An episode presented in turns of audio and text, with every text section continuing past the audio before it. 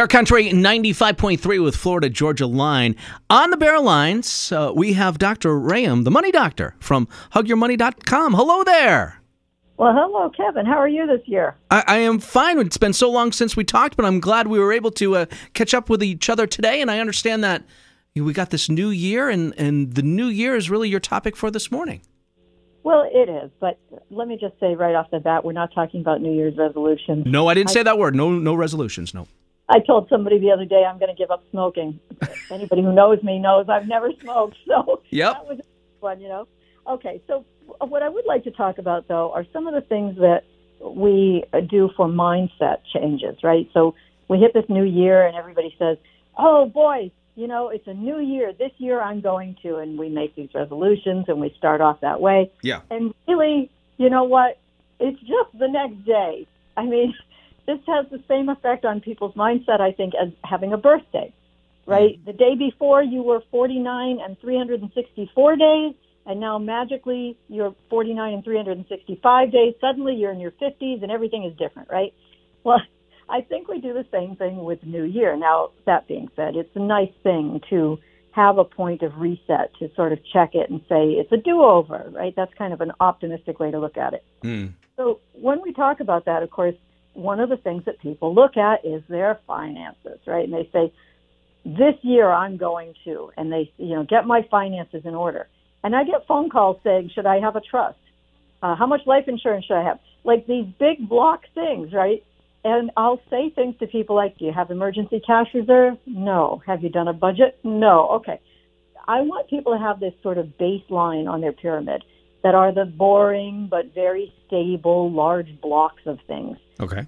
So, so when we're talking about mindset, you know, yes, I can give you all kinds of advice, like buy insurance while you're young and healthy. Is that true? Absolutely, but you might not have done it, right? And so now you might have a, a do-over. So there's some some of these big blocks I'm talking about are things like be proactive, right? Before you have a problem, obviously we help people with problems, right? That's part of what we do.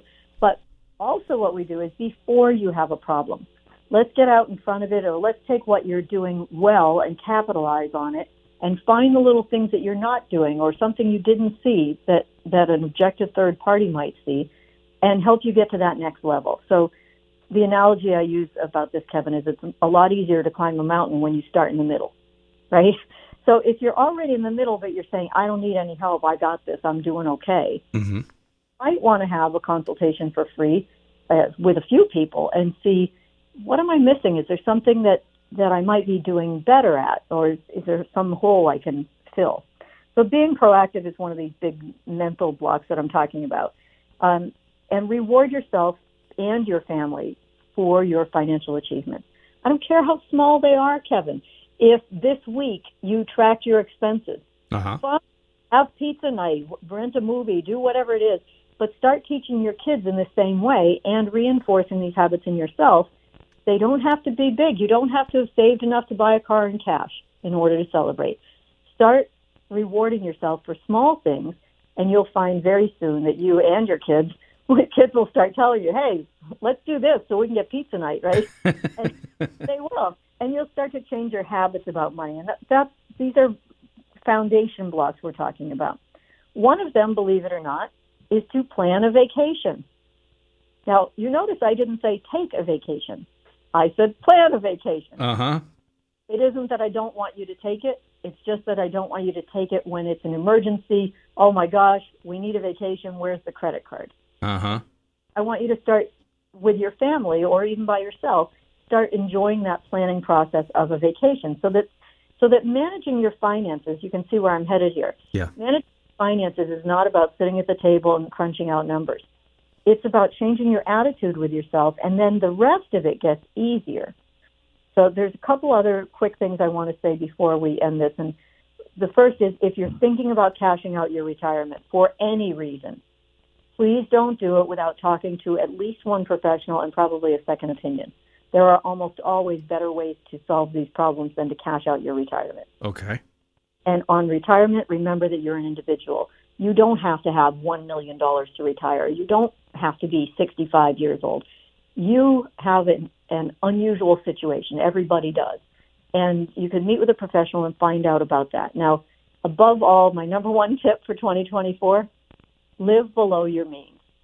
Not within your means, below your means, if it's at all possible. Now, I know people who are living paycheck to paycheck Oh, yeah, right, lady, live below my means. Come, come and live at my house, right? But even if you have to start getting there, that is the key to pretty much everything financial. If you can bring in more money than you're sending out, you are living below your means. Just keep keep to- turning it down a little bit. Instead of saying I got a pay raise, let me buy that next expensive car, say I got a pay raise, what am I going to do about cutting costs and make that gap wider in my household? Mm-hmm. So try to live below your means if you can do it.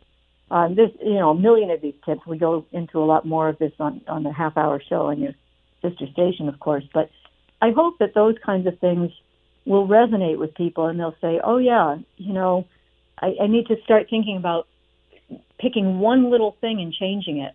Um, like like just discussing with yourself and your family the difference between need and want before you make the purchase, and then deciding you know, was it a need or a want? Even if it's a want, okay, at least you looked at it and decided this is how I should do it.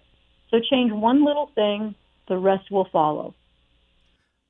Dr. Ram, the money doctor from hugyourmoney.com. You referenced your weekend show. We're talking about the Saturday morning show on WHMP, aren't we?